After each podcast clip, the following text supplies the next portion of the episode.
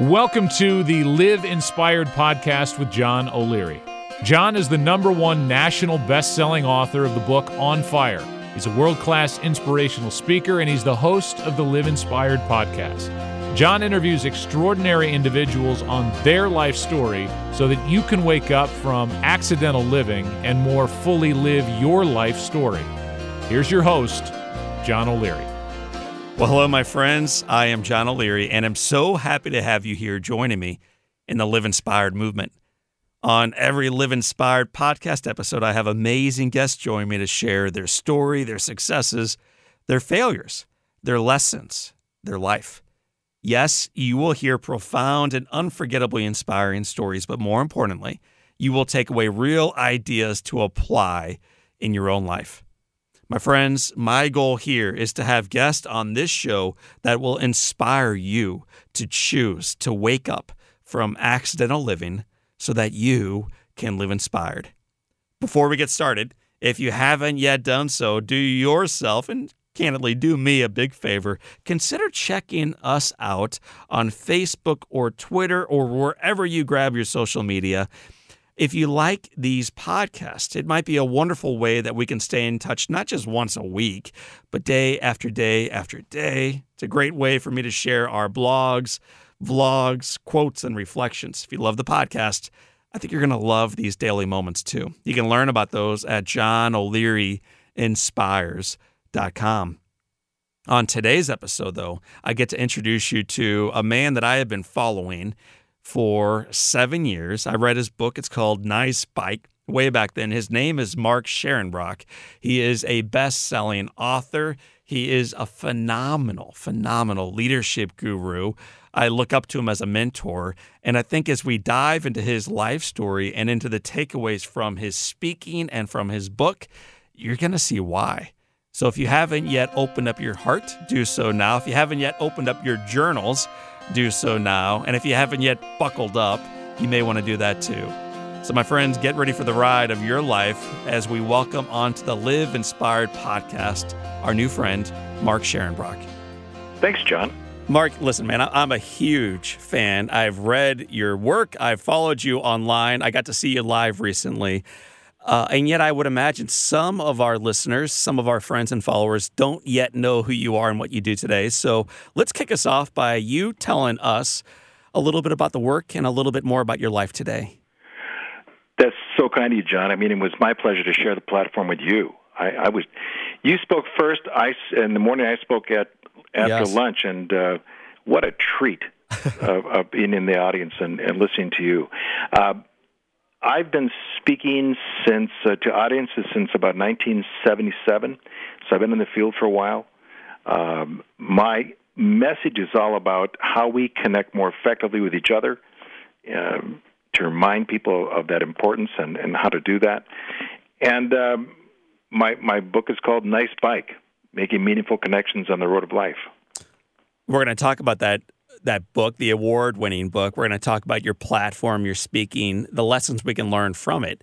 But I think maybe the best way we can speak to all of this is take us all the way back, Mark, to your childhood. Where did you grow up? What was life like for you as a kid? You know, John, you and I spoke at a, a health conference in St. Louis um, by SSM Health, which is started by Franciscan sisters, uh, Catholic nuns, back in the 1800s. Well, I went to a, a Catholic grade school that was run by the Franciscan sisters, and the sisters told us all that God gave us all a gift.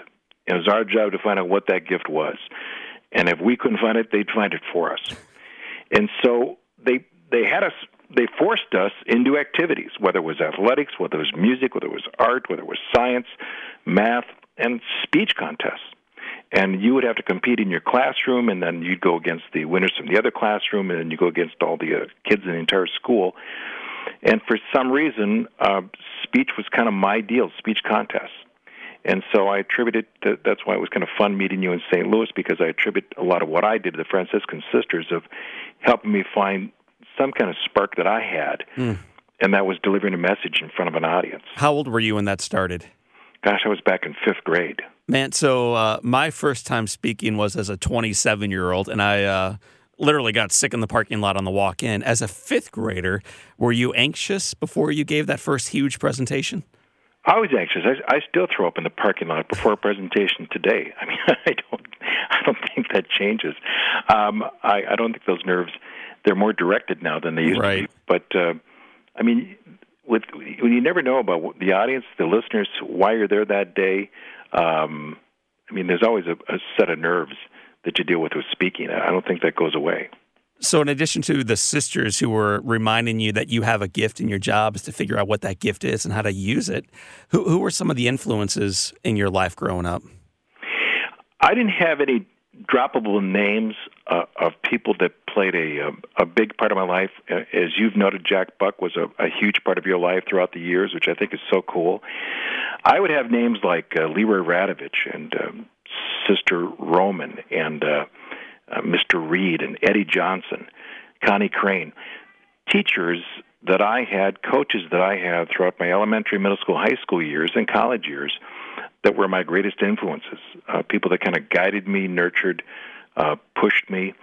Um, those those have been, and so they're they're not a name that you'd throw out at a cocktail party and say, you know, Leroy Radovich played a big part in my life. People go, who? But but people like that did. Mm. Uh, little lessons along the way that just added up, encouragement that added up. Um, I, I, you know, everybody's looking for a, an Obi Wan Kenobi or a uh, or that sort of person to really guide their life. But I think if you look and really listen to the voices that are right next to you, um, there, there's a lot to learn. You know, as a as a speaker and a writer, and then when I'm interviewed, people ask about the Jack Buck story, and it's a phenomenal, beautiful story. And yet, some of the best teachers of my life are more like the Leroy that you mentioned, the Eddie that you mentioned, the Connie that you mentioned. So uh, I, I think too frequently we look for the all stars and we miss who the true all stars are right in front of us. So I, I, maybe you do this all the time as a speaker and a writer, maybe not. But t- why don't you tell me a little bit more about Leroy? One thing that you learned from Leroy, one thing you learned from Eddie or Edie, and one thing you learned from Connie. Well, you know, I'll talk about Leroy a bit because he was a, a shop teacher. Uh, Industri- they called it shop teacher back then, industrial arts. We're talking wood and metals and plastics and automotive. That whole wing of the of the high school, and uh, and you're required to take a couple of shop classes throughout your high school years. And it, that wing always smelled of sawdust and resin and and fuel oil and that sort of thing. It was always a cool area to hang out. Uh, and Leroy, he'd always be in the hallways. Um, just uh, greeting kids in a mm-hmm. big way. I mean, the guy was he had beautiful black hair, curly, big eyebrows, never properly trimmed. Uh, wore a lot of Old Spice, which was a very expensive cologne, and. I mean, you could, you could mixed in with the smell of resin and, and wood dust. And he'd always, I remember walking by him one day and him, him calling me out saying, "Hey, hey, hey Scharenbroich, Sharon Brock, how how you doing?" And I said, "Yeah, I'm, I'm fine." And he went through this whole thing about fine, you're fine. That that's the best you got. Did you think this one through? Of all the choices you can make, you want to have a fine day. Really, that that's the kind of life you want to live. And he just went on and on. He said, "Hey, go ahead and ask me how I'm doing." I said, "How, how you doing, Mr. Radovich?" "I'm doing great." You know why? Because I'd rather have that than fine. Fine is nothing. Fine is average. Great, now that's something to strive for. Every I want to do something that's great. I don't care how big, how little. I'm going to do something that's great. I'm, that's a direction I'm going. Let's try it again. You ready? Buck. How you doing? Oh, I'm I'm great. Good. Get out of here. and it just at the time I just thought he was nuts. Yes. And and just a caricature. But and, and we mocked him, man. We would mock him all the time. We doing I did a great Leroy Radovich imitation for my friends. But the but the mocking turned to a, a a habit. The habit turned to a way of life after a while, where I began to understand what he was talking about. That he was talking about the direction you want to go, the attitude you want to have, uh, being more intentional, so that every time somebody comes up to me and says, "Hey, how you doing?" as a courtesy, I actually take a moment and think about it, and I and I tell them I'm I'm great. And on my dad bad days, I, I say I'm doing great. In my head, I add the word full. Yes, I'm I'm grateful uh, for what I have, what's going on in my world, and uh, how life itself is. So I mean, that was one of those things that happened to you as a kid, and I, I never had it as a teacher. Yeah, I never wanted him. I just thought he was crazy. But that guy impacted me. But it just took time for me to really understand that and really see it. That's why I said that sometimes the lessons are all around you. No doubt. But but but you don't embrace them immediately. It takes some time for them to sink in. Mark, uh, after you discovered that you were doing great and you learned this from Mr. Radovich, where'd you go to college? Where'd you go next? Next step after high school was St. Cloud State University, my hometown college, to be a broadcaster. I wanted to be a game show host. Mm. Um, so I went into broadcasting because I, I thought being a game show host would be the coolest thing. But I, in the meantime, I was in a comedy group with a group yes. of guys, kind of like Ace Trucking Company, Monty Python.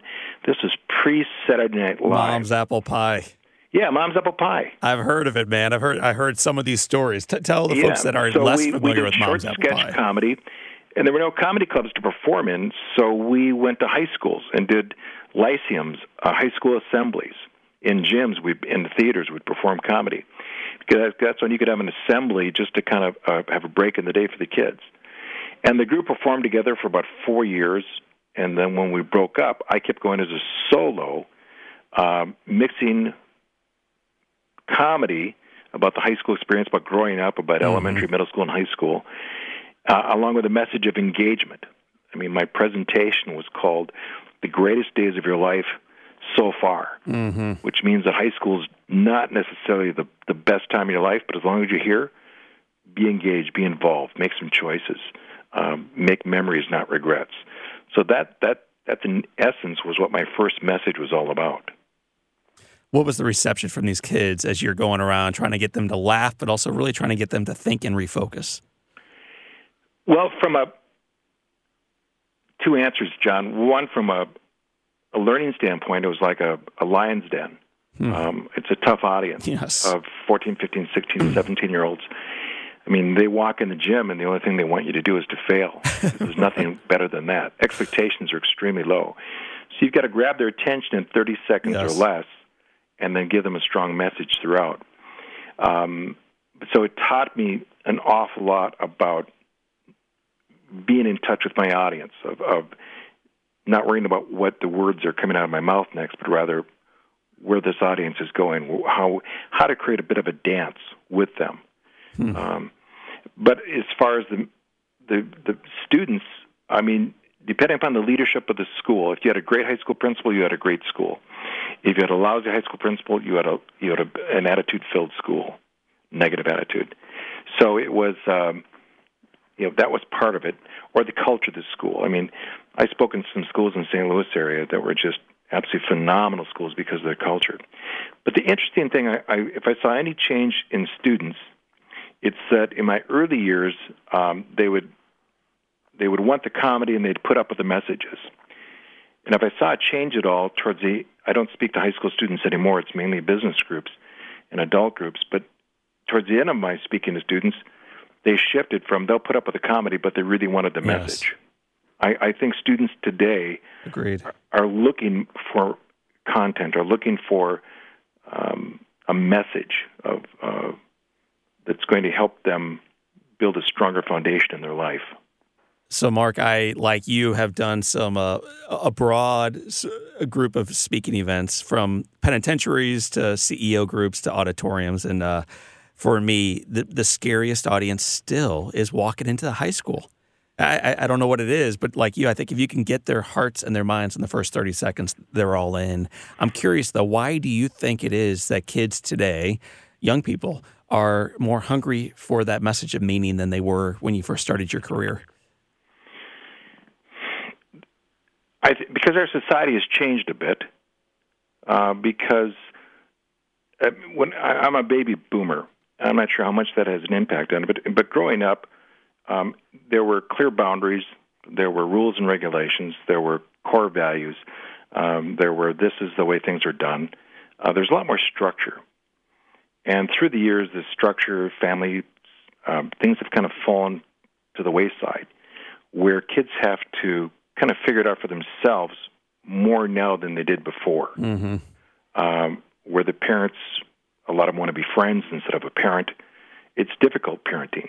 I mean, you have four kids, and uh, gosh, one out of four is always going to be unhappy about something. Yes. or four out of the four, but who, who's? I don't want to talk about that right now. But the uh, um, so I, I think that kids are looking for a strong foundation, strong core messages, strong guidance um, to help them and help them chart a path for themselves. Do you think, as a speaker in high schools, that you can bring a message to bear that will either influence one or influence all in a way that that that school or at least that individual is better as a result long term of you stepping into that group? That's the hope in our career, isn't it, John? Um, that whether it be a 16 year old or a 60 year old, that when you have the honor of being on a platform addressing an audience, that there's something that you say, some message you share, something that's going to relate to them that will help them in some way. Um, I've been fortunate that I've been in the profession long enough now where it's kind of cool because of the internet. People that heard you 20 years ago mm-hmm. can find you mm-hmm. and say, uh, "I remember what you said back then. It impacted me in this way." So it's it's really really cool to hear that. But I think you know, hopefully, w- with any speaker or anybody in any trade, that if they say something to someone, um, it, it impacts them. I mean, if I have one, I have a couple of good regrets, but one of them would be, as I'd mentioned, Leroy Radovich earlier. Uh, I never, I never told Leroy Radovich the impact he had on my life. Uh, by the time, I mean, I, I, I talk about him in my presentations, and yet I never told him that I talked mm-hmm. about him because I didn't know how he would take it, because uh, it's a pretty good Leroy Rad- Radovich imitation. Mm-hmm. But it's, um, but he died of a heart attack. He's gone, and I wish I had had, had the opportunity to say, Mr. Radovich, um, a little thing you did without even passing in the hallway yeah. impacted my life in a big way that you'll never know. And I think that's part of you know what my core message is today about. Um, I mean, TSA when you go to the airport, you'll see signs that say, "If you see something, say something." Mm-hmm. Well, it goes the other way too. That when people do go out of their way to help you, say something, impact you in some way, if you see something, say something to them. Let them know. Don't wait um, until the right moment because there's never the right moment. The right moment to tell somebody they've had an impact in your life is right now. Man, that's awesome. Uh, and I, I, just wrote that down. That's a great reminder. And like you, I see this sign all the time. If you see something, say something. But gosh, if someone does something, we should say something and let them know how much they have meant in our lives. So it's it's going to be one of my takeaways, Mark, from this conversation. You, you have become tremendously successful as a speaker and as a writer. Where I first kind of bumped into you, a friend from Northwestern Mutual handed me a book called Nice Bike by a guy named Mark Scharenbroich. And I, I uh, waited probably a couple of months before I opened it up, but then I eventually got to it, Mark. I loved the book. For those who have not yet read the book, Nice Bike, tell me again and tell them a little bit about what the book is about, and then uh, how you how you decided to write it. Well, I was. Um, I left Minneapolis. I, am speak, I'm from Minneapolis, and I went to Milwaukee to speak at an event north of Milwaukee. And I was in a rental car, and I didn't realize it, but I'd landed right in the middle of of the Harley Davidson hundredth year anniversary. Mm-hmm. There were I should have noticed because I saw all kinds of bikers on the flight to Milwaukee. Mm-hmm. And when I got there, I mean, I don't mean a couple thousand. I mean hundreds of thousands of people from throughout the world were there to celebrate Harley Davidson, 100 years of Harley. It was incredible. I'm not a bike guy. I have never in my life have I sat on a Harley. Have you? No, man, I'm terrified. I, I struggle with the handlebars on a normal bike, let alone a Harley. I'm not. I'm not. I mean, I ride a bike, but I'm not a motorcycle guy. Right. So it's never been in my world. But I, I remember being in a in a kind of a beige Ford Taurus rental car, driving through the streets, and just seeing this incredible celebration of 100 yes. years of Harley. And uh, man, I wanted a Harley. I wanted to be part of that. I thought it was so cool at that moment. I wanted to be part of that tribe. But I, I pulled over just to check out some of the venues, just because I'm curious, like you are.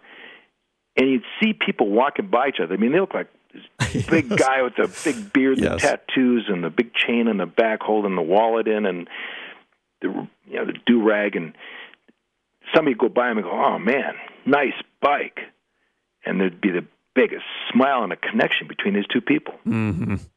Well, the next day, I'm in uh, Neenah, Wisconsin, talking to a group of teachers, and they're uh, when they're returning back. The next day is the first day of school is, is the very next day and this is their in service before the uh, that first day of school. Yes.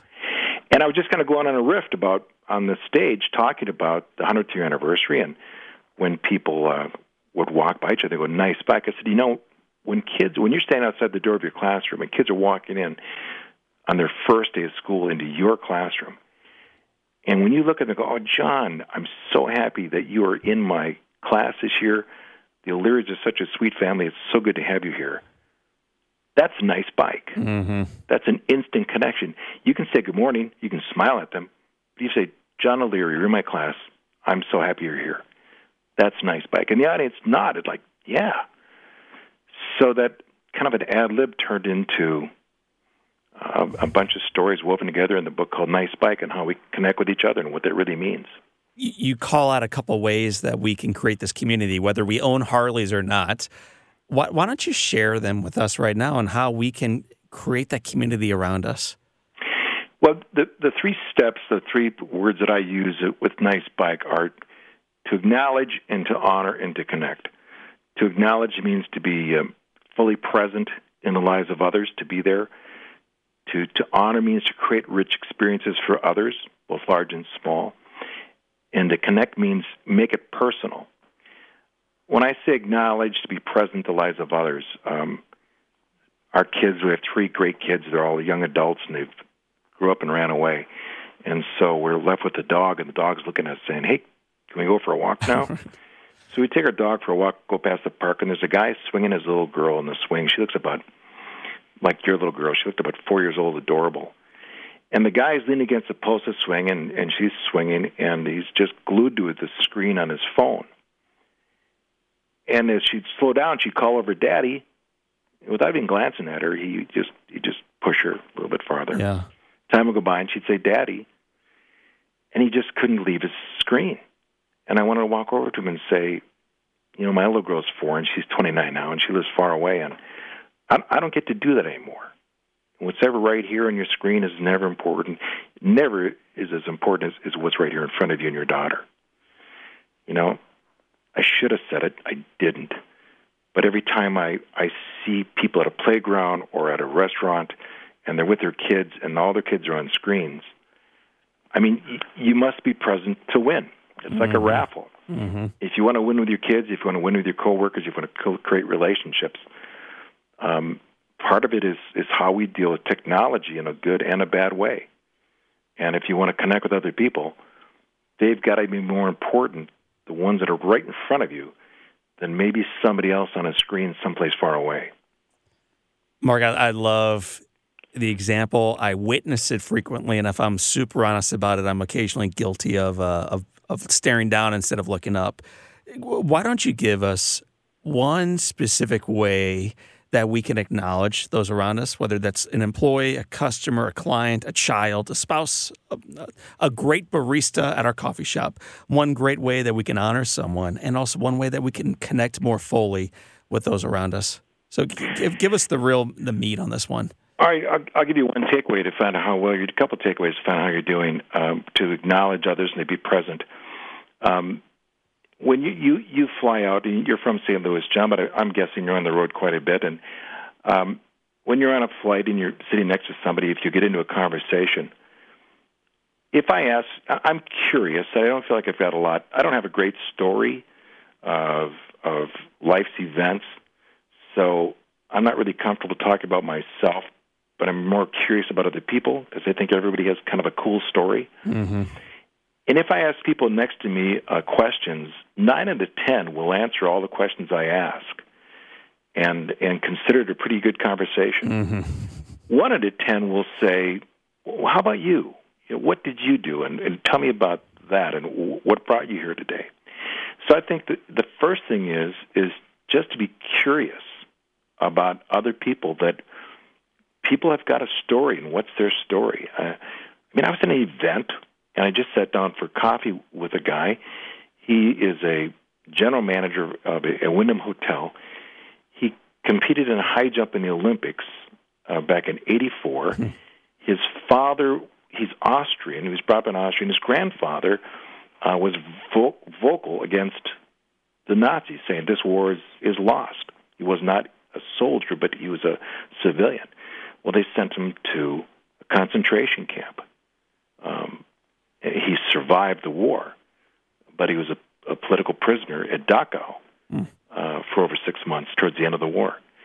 Well, that's over coffee, and I mean, if you, I, I just think there's so many people around us um, that have got really interesting stories. I mean, you share your stories from the stage, and more importantly, what you've learned and how audience members can apply it to their lives. So I, I think number one is just to be curious. That to be that one of the ten that says, "How about you?" and tell me your story and, and where are you from. And I, you know, the other great test I think to see how present you are is when you're in a conversation, somebody's telling you about something, and there's an interruption. Um, cell phone goes off, dog barks, somebody's at the door. You go back to the person that was just speaking. They're going to ask you a question, six words, and the six words are, oh, "What was I just talking about?" right if you can give them their last couple of words, oh, you're talking about, you tell me about the school you grew up in in St. Louis and which high school you went to. Oh, yeah, yeah. So anyway, I went to Afton. Well, if you can give them the last couple of words back, then you know you're really present. If you hear that pop quiz, what was I just talking about? And you're clueless, you have room for growth. That's awesome. What, what I try to do, Mark, and I, I try to put this into practice, but even as simple as when ordering a coffee in the morning, when I when I look her in the eyes or look him in the eyes, I always ask, "How are you doing?" And uh, they usually don't even look up at me because um, it's you know it's just such a common question. But if you keep staring at someone, you almost see like their eyes come alive when they realize, "Holy cow, the guy actually cares." And there's this incredible connection that, that takes place even at the coffee shop in the morning, at an airport, or anywhere else when you're actually present and you acknowledge the person before you. I, I think everybody has a story, and it's frequently not the one that we're telling the world. So I, I love your ideas on how we can be a little bit more present in our lives with strangers and loved ones alike. You're so right about that, John. And I think what makes it I mean, sometimes they're really busy and it's packed, but even then, all you have to do, I know exactly what you're talking about. If you watch people at a at a fast food place or a sandwich place or the coffee shop, the people behind the counter are, are treated like vending machines. Yes. Uh, I'll have a number three and a number four and uh, uh, some uh, coffee. It's not. There's no hello. There's no. so all you have to do is what you do: take a beat, take a break, take a just stop it's it'll feel like an eternity, but it's only four seconds. And go, hey, how you doing? Yeah, you're busy here today, aren't you? Yeah, we're swamped. The look on the person's face will change dramatically when you take a moment and you're present, as you saw it in the person you dealt with. So, brother Mark, how do you how do you honor someone, whether it's a spouse, a child, a partner, coworker, uh, barista? How do you honor someone? How do you how do you create a rich experience? I think by by not calling it in.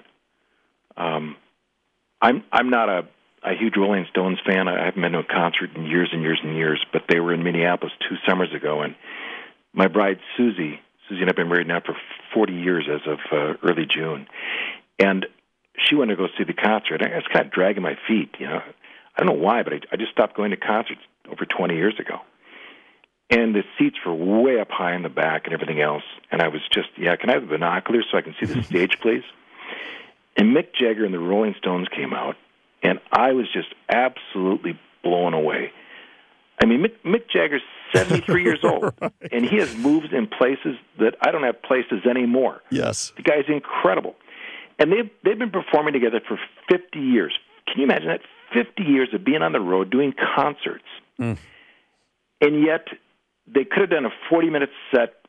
They'd have sold out the stadium. They'd have sold their shirts. They'd have sold their souvenirs, but they didn't. They were so present. They played every song like it's the first time they'd ever played it. Mm-hmm. They played every song like it's the last time the four of them might ever be together. And, and who knows? Keith Richards is a miracle that he's even alive. right. But I sat there thinking, you know, it. And granted, yeah, they're making a lot of money, but they don't need the money. No. They, they couldn't spend the money that they have. But they honored 45,000 people in that stadium by not calling it in, by not giving less than what they could have, by thinking this is just one more town on one more tour on one more year of music. And I think whether you were a barista at a coffee shop, whether you were uh, in in the health profession, it, it doesn't make a difference. It's it's not the first call of the day, it's not the last call of the day, but but to honor people by getting kind of taking a, a time out and, and making that moment like you know this might be the last time I ever get to do this. I'm going to really make sure this one goes right. And so I think to uh, you know whether it's a kid's birthday party, whether it's I don't care what it is, but giving just a little bit more than you take is honoring other people. You know, on my, uh, my, my godfather wrote me a really sweet personal note when I got married to Beth. Not quite uh, 40 years ago, like you and Susie, but uh, bumping up toward 15 now. And on the note, he wrote, "Treat each night like it's your first, and uh, and each day like it's your last." Mm. And I think uh, that little phrase to love each night like it's your first and each day like it might be your last has kept me deeply in love with my bride, but also deeply in love with life. And I, I think that's what you're trying to challenge us to do: as we honor each day and honor each relationship. And you do the little things for other people that mean a lot. Uh, the common courtesies, uh, treating people like human beings instead of vending machines. Right. Uh, going out of your way to to compliment somebody or, or let them know. I mean, when you see a child that's well behaved in a restaurant, I mean, when our three kids were little, we'd take them to restaurants because we wanted that experience. And it was never easy because the wait staff would pull out a tarp and put it underneath the table at a nicer restaurant, and one of the three was always upset about something. But um, I remember a young couple coming over to us at the end of their meal, and it was obviously an anniversary for them, an early anniversary, and they came over and said, "You know, when we saw the three of you, the five of you seated next to us, we kind of rolled our eyes. Yes. But your kids are so well behaved. Um, we, when we have children, we hope they're just like yours. And they hmm. said thank you, and, they, and we were just, oh my gosh, yeah, that was the sweet. So I mean, you want to honor somebody when you do see kids that are incredibly well behaved in a public setting. When you take a moment out and go, boy, mom or dad, you you guys are doing so great. Your kids are so well behaved. It's a beautiful thing to see. That's an honor. That is creating a really cool experience for them that they'll remember. I love it, and I would also add, and when you see them uh, wrestling their kids at the table and uh, in, re- in need of a second tarp below their table to let them know that you, you've been there. I, I, think parents sometimes struggle with judgment, believe it or not, and for them to have to have whispered to them on the way out, "Hey, you know what? We're glad you guys are out. We've been there too, and these days shall pass. So enjoy them while they're here." I, for us, because our kids are always wrestling, it's uh, it means a great deal when people show that kind of compassion in a restaurant or an airport or in the back row of church. Yeah, there's a uh, we wonder about how what are the little things that we can do to honor people. Again, it's it's not. It wouldn't be nice if we all did the, had the one big answer that would impact people's lives forever. But again, it's those little things we do along the way that add up. Um, I mean, I remember listening to to one person at a meeting I spoke at during a breakout session talk about they talked about employee recognition. And somebody was doing a presentation on yeah, we do the employee of the month, we put their picture up on the wall, give them a certificate. And uh, you know, we've all seen that. Mm-hmm. And somebody else said, "Well, you know, I don't know whether it works or not, but my people seem to appreciate it. I find out what their favorite music is, what their um, uh, what they love to listen to. If they had to go see one concert, what would it be? And then when they do something really cool, I have a CD or I have, I have uh, something from that musician, and I give it to them. And if that musician's in town, I get tickets and I send them to the concert. Mm. I mean, employee of the month is nice. Certificate's really cool, but to know something about your employee, what music they listen to, what what's their favorite movie, what experience would they like to go to to be create that you could kind of happen for them at a local grocery store we go to. Young gal named Gabby was our uh, our bagger. They call her Gabby because she's uh, her name is Gabrielle, but boy, she's Gabby. I mean, everything she'd put in your bag, she would ask about it. What's this? And mm-hmm. I've never seen this before. And do you like this? Well, she's huge into um, this the dog whisperer, mm. some guy on TV that whispers to dogs. he was in Minneapolis giving a lecture, and sure enough, uh, the store, the grocery store owner, got tickets for her and her parents to go listen to the dog whisperer. That's awesome. Well, that is creating a really cool experience. So we really value you. We value you as a person and all the different interests you have, and you contribute so much to the experience of our people come through this grocery store. That that's example of honoring to know something about that person and then bring that to them. Mark, you, the third leg of the stool was to connect. What do you want to say about ways that we can even better connect and make it even more personal with those around us? I, I think it's about owning that moment, about making it personal, uh, of, of stepping up and, and creating a, a stronger connection. I tell a story about my dad, John, but it's um, my dad was a World War II vet, and I remember we we didn't do a lot of bonding activities. I, I love the story you tell about your dad. What a, what an incredible person he is, and all the challenges he has, yet how much he still continues to teach you. Mm-hmm. And my dad wasn't that kind of a guy. I mean, he was a, little more gruff, and we didn't have a strong bonding moment until I took him for a, a father-son trip out to Washington D.C. I had a presentation out there, and um, we went to the Vietnam Memorial, and I remember there was two Vietnam vets uh, standing very quietly. One had his hand on the wall, touching the name of, of I'm assuming a friend that was lost in the war. And my dad um, walked. This was in the 80s, for goodness sakes. My dad walked over to him and he said, uh, "Excuse me, were you fellows over there, Vietnam?" And the guy kind of went, "Yeah, yeah, we were," because these guys weren't welcome home at all. And my dad just went, "You know, thank you, fellas. Uh, welcome home." Mm. And I remember that vet, his eyes tearing up and come over and saying, Sir, you're the first person in 16 years who has ever said thank you to me for serving the country that I love. And he gave my dad a big bear hug. My dad wasn't a real warm, fuzzy bear hug kind of a guy. But I saw tears in the Vietnam vet's eyes and tears in my father's eyes. As a son, that was a, the first and the last time I experienced that. Mm. And it really, I mean, I didn't know it at the time, but that was our that was our bonding moment. That was the moment you know every son looks for in his father. Where my dad taught me what nice bike was. Yes. Long before I knew it. I mean, he instead of walking by these guys, his dad acknowledged them. He did a timeout. He was present in their lives. Um, he he honored them by creating this really cool experience of being grateful to them, and he connected by making it personal, by owning that moment. So that was that was the best moment my dad and I ever had together. Man, it's beautiful. And when you speak, whether in D.C. with your dad in the audience or uh, anywhere else in the country or the world, what do you hope that your audiences leave? What do you hope they hear loud and clear from your message, Mark? Really, to take time out and connect more thoroughly with those around them. To to not let it, you know the message that I had when I spoke to high school students. Um, it really hasn't changed that much. Mm-hmm. the greatest days of your life so far. That if we're waiting for the perfect day, the perfect moment, that if we're waiting until we have enough money in our bank account, or if we're waiting until we get the Ben and win a, the right car, the right title, if we're waiting, waiting, waiting, waiting, waiting, that moment will never come. So as long as you're here, um, be grateful, take time out, embrace those around you, see the value, know people's stories, uh, be more as uh, you know, more interested in, in what's happening to those around you. That's engagement. That's that's having an impact. That's being an encourager. Uh, that's uh, guiding people. And I, mean, that's what I would hope that people would get from my message.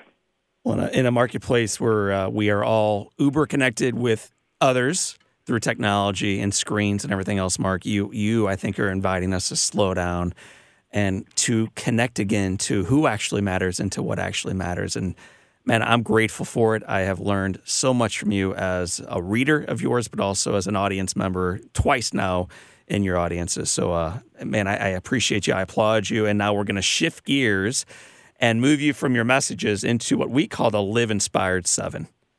So, uh, Mark, what is the best book that you have ever read? Is this a game show? Is there a prize this is the, the, end. The prize is you get to hang up and go about your work, and we get to go on and, uh, and go about our working days as well. Uh, so I need the I need the prize music to kick on. You know that cheesy. Can you hear? Okay. I yeah okay. We're ready to go. All right, perfect. We we've heard the button now. Now we can go live. Mark Scharenbroich, what is the best book that you have ever read? I think the best book I've ever read is uh, by Stephen Ambrose on on D-Day. Um, oh yeah. Uh, Stephen Ambrose recounting yes. Omaha Beach and what happened that day, the the heroism that what happened on the day has inspired me more than anything else is where what what true leadership is Mm-hmm. um, when leadership is called for in a in desperate situations and the valor and the courage Yes. and, and no one has told the story about D-Day better than Stephen Ambrose. Uh, yes, I read that as well and loved it deeply. So tomorrow, Mark, you discover that your wealthy uncle has shockingly died at 103, leaving you with millions. What would you do with that newfound wealth? I'd give some of it to the Franciscan Sisters of Holy Spirit because uh, they're they're taking care of themselves now in their 80s. I thought they were 80 when I was in first grade. They're actually 80 now, but um, I would give some to the Franciscan Sisters, and the rest of it I would I'd take part of it and create an experience for Sue and I to go fishing somewhere really cool together because we like to fish. And then I would find a way that that money could impact uh, some lives from, of people that don't know where the money's coming from, but suddenly a uh, guardian angel has stepped in their life. Awesome. Uh, that is a great uh, concept. And you, you mentioned the, the nuns, and then you mentioned for the first time the actual name of the school, Holy Spirit. It turns out last September, I was in Minneapolis and spoke at a little Catholic school called Holy Spirit. So I'm sure it's the same one, and they were great kids. Mm, that's cool. If your house caught fire and all living things, that's Susie and your babies, and all living animals were out, you had an opportunity to run in, Mark, and grab one item, just one thing that really matters to you. What would you grab? I would grab uh, my uh, my Winnie logbook. Tell me about that. Uh, I've been fishing with the same group of guys ever since high school, and we just completed our 48th annual fishing trip with the same guys. And I've kept a logbook over the past 48 years of where we went, what happened, what the experiences are, where we are in our life, uh, who caught the fish, and the silly things that have happened along the way. So that 48 year logbook of memories from fishing with my close friends from high school, uh, yeah, I'd want to make sure that gets out of the house. Uh, but maybe not publicized. Not publicized, but one of one of the things in my book of Nice Bike, uh, one of the expressions I learned from somebody was, "Never forget a friend, and never let a friend forget you." Mm. So, friendships are investments you have to make. Awesome. Well said. If you could sit on a bench overlooking a beach on a gorgeous day, having a long conversation with anyone, living or dead, who would you want sitting next to you on that bench? It's probably a name that a lot of people have, but I, I'd have to go with Abraham Lincoln. Mm. Um, I, I just the man for that right time, and and where his heart was, where his mind was, uh, where his self doubts were, where the courage he found, uh, his wisdom. I I think he, that would be the most fascinating person in the world to talk to. What's the best advice that you've ever received? I'm going to go back to um, the one I just gave you, and, and never, never forget a friend, never let a friend forget you. To to invest in those people around you, and and don't don't take it for granted. Man, you've almost made it. Two questions left, Mark. What would you tell your 20 year old self? I would tell my 20 year old self to uh, to have more confidence, to um, to believe that my core convictions I had back then were actually true, and that I could count on them, and to uh, take more risks than I thought I was capable of taking.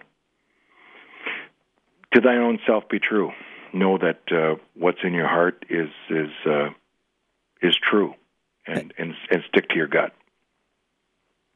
amazing. You know, here you are an entrepreneur, a best-selling author, an international speaker, successful guy, married, kids, the whole works. And yet, here's a guy who has to remind himself years ago to have a little bit more confidence, to have a little bit more conviction, to believe in yourself, man, to take a few more risks. I, I think it's advice all of us need to hear loud and clear. Uh, finally, Mark, you've made it through the the puzzle, man. So the game show almost comes to its appropriate conclusion. It has been said that all great people can have their lives summed up in one sentence. How would you want your one sentence to read? I'm going to go back to what I told high school kids uh, that got me into this deal and it's kind of kept it going. And that uh, would be uh, the greatest days of your life so far. um, he taught us how to live the greatest days of our life so far. That don't wait. Um, as long as you're here, make this moment count. I would, I would, that would be an honor. Well, Mark, known for that one. Mark Scharenbroich, you have made this moment count, and you have reminded us loud and clear that these are the best days of our lives so far, and we're grateful for the time. You're a peach, John. Uh, w- those of us who want to uh, to blossom a little bit more so as peaches, where can we learn more about Mark Scharenbroich? You can go, oh, that's so sweet. You can go to our website, uh, nicebike.com. Uh, the book is Nice Bike, which is on Amazon or um, at our website uh, for some fun reads and, and some stories. It's all story based. Uh, our son Matt did the illustrations. Uh, we, he's a great artist, which paid off his car loan. and uh, but it's a sweet book, and uh, like you, John, it's it's full of good stories as you tell your audiences, and I hope they'll enjoy it. Uh, I know they will enjoy it, and we'll have links to all of this in the show notes. But Mark Scharenbroich, uh, you have been a gift. You have blessed us, man. So thank you for tuning in, my friends. That was Mark Scharenbroich. This is John O'Leary, and today is your day. Live inspired. Well, my friends, did you enjoy having Mark hanging out with us for, you know, about 45 minutes or so? I know I loved having him with us in the Live Inspired podcast. A few takeaways that I heard loud and clear. I'm going to take it all the way back to the beginning. Something he learned not from his parents, not from some great mentor in his life, but from, in quotes, ordinary teachers by the way, reminding us that there are no ordinary people, and there certainly are no ordinary teachers. But what he learned from his teachers, these nuns, is that God gave each of us a gift, and it is our job to discover what it is. What, a great lesson to teach a child in school or to open up and to be reminded of today as you journey forward into your day, into your week, and into your life that you have a gift. You do. And it's your job to figure out what it is and then to utilize it for good. He also shared that beautiful story of Leroy, the shop steward, the teacher, who said, I'm not fine. I'm great. I'm great. And then had the audacity not just to answer that way, but to live that way. I think we can all fake fake it till we make it in, in regard. Hey, I'm, I'm great. But Leroy lived it. Uh, Leroy lived it, and so can we. Nice bike reminds us that there are three ways to connect to acknowledge, to acknowledge what's going on around us, to celebrate those uh, that are serving us, or our families, our children, our teachers, the barista, whoever it may be, to acknowledge them, to be present, to put the phone down, to be bold enough that when someone looks back at you after a distraction and says, What, what, what was I talking about? For us to be able to remind them exactly what they were talking about. Thank you, Mark, for that reminder, for that litmus test. To honor them, which means to create rich experiences. You don't call it in, as Mark said. You give it all you got with every experience and every interaction every day of your life. Or, as my uncle said, you treat and you love each night like it's your first, and then each day like it's your last. Great reminder, Uncle Bill, and great reminder, Mark. And then finally, you connect. You make it personal. You make it all about the person sitting across from you, whether that's a boardroom, a dinner table, um, classroom, patient's bed, whatever it may be. You make it all about them. What a great way to connect, man. You got a nice bike. Nice bike. Now, if you have enjoyed listening to the Mark Scharenbroich interview as much as I enjoyed bringing it to you, this might be a great opportunity for you to pause just for a moment and to share it. You can review it wherever you pull down your podcast, you can review this podcast and you can celebrate the, the work that you are hearing through the Live Inspired movement. You can also tell your friends through social media, hey, check out the Live Inspired podcast with John O'Leary. It's certainly worth sharing. In a, in a marketplace with so much negativity, we try to remind people through this work to wake up from accidental living, to choose to live inspired, that this won't happen by chance, but it will happen by choice. And that is a worthy choice to make. Your lives matter. Uh, what a great reminder. We try to bring that reminder to you week after week after week. If you want to learn more about sharing in this message or learn more about this podcast with Mark Scharenbroich or others, check out John O'Leary Inspires.com. We have the archive for all of our podcasts there, the show notes from all of our podcasts there.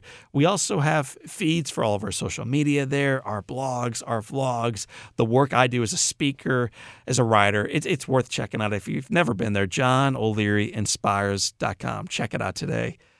My friends, I love hanging out with you on this podcast. If you can't tell, hopefully you can see it in my smile right now. I'm grateful that you are part of this movement that has now touched more than 500,000 people. More than half a million people have tuned in. Thank you for being one of them. Thank you for helping me remind the rest of us that the best days remain in front of us. So, for this time and until next time, this is John O'Leary, and this is your day. Live inspired.